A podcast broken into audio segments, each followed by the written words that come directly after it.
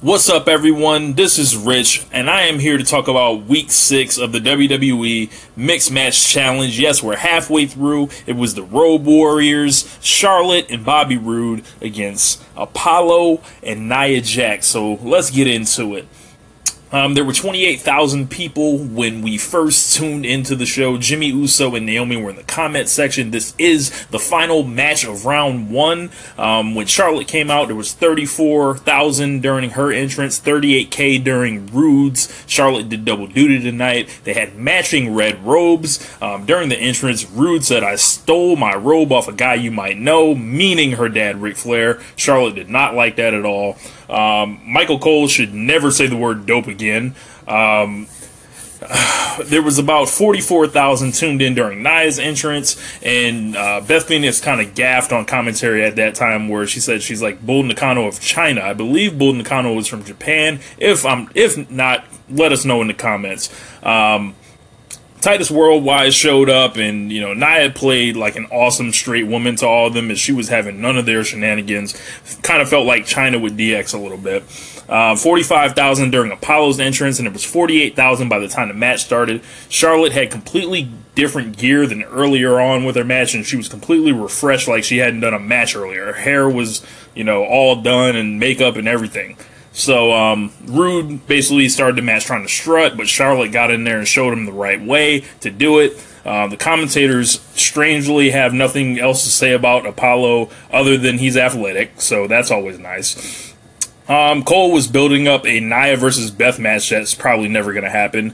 Uh, Apollo and Roode did a bunch of fast paced stuff, and they worked really well together throughout the whole match. Um, lots of we want Charlotte chants. Um, when Charlotte tagged in uh, with Nia, they were up to 58,000 views as the viewership kept increasing. Um, Dana was trying to interfere and grab Charlotte, uh, and then Nia told Dana basically, stay away, leave us alone. Uh, a lot of good work here between all of them. You know, they were beating each other up pretty uh, targeted. Like Charlotte was doing a lot of work on the legs, um, and Titus was hilarious the whole time. He said, "You ain't got to be yelling at Dana like that. Like that guy at ringside is just absolutely entertaining at all times." Um, they said on commentary that Jimmy Uso and Nia were cousins, so everyone's related out there essentially. Um, Nia got knocked from the ring, and Charlotte did the glorious pose. At this point, they were up to 65,000. Um, they kept going, and Nia took control with a bunch of splashes in the corner, power throws, and a bunch of other basic stuff. But Charlotte recovered and got distracted by Dana again. Viewership kept going up to about 68,000 at this point. It looked like Nia was about to bust Dana Brooks' head outside the ring. Um, and Titus was saying, We got $100,000 on the line for Susan G. Komen, and she want to argue. So just more entertainment from Titus. Um, so from there, you got a hot tag with Bobby Roode, uh, and it kept going up to seventy three thousand at that point. Um, and they, you know, he was doing a bunch. He was coming off the top rope, firing up, posing. Apollo was with him every step of the way, um, and rolled him up for a near fall, um, and then you know did a shotgun kick for another near fall.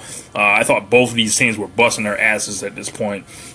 And I definitely want to see a Roode and Apollo match now for some reason.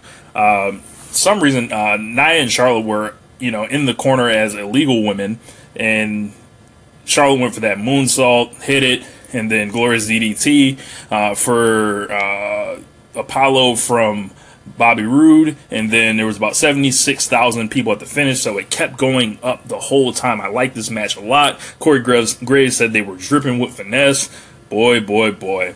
Um, from there, they went to an interview with Nia Jax, uh, or excuse me, no, with uh, um, Charlotte and Bobby Roode. They flashed the next week with Finn and Sasha and Miz and Asuka.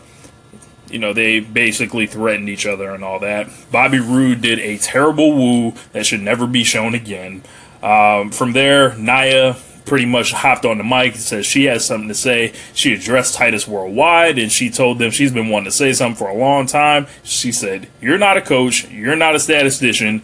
Um, I crunched the numbers and both of y'all are a couple of zeros. You disrupted our training and strategy, and she ended up pushing Titus over, bunch of stuff like that. Viewers went up during this little piece with Nia, uh, just slightly, but that's pretty much it for week six. Um, hit me with a like, hit me with a subscribe. What did you think about week six? Peace.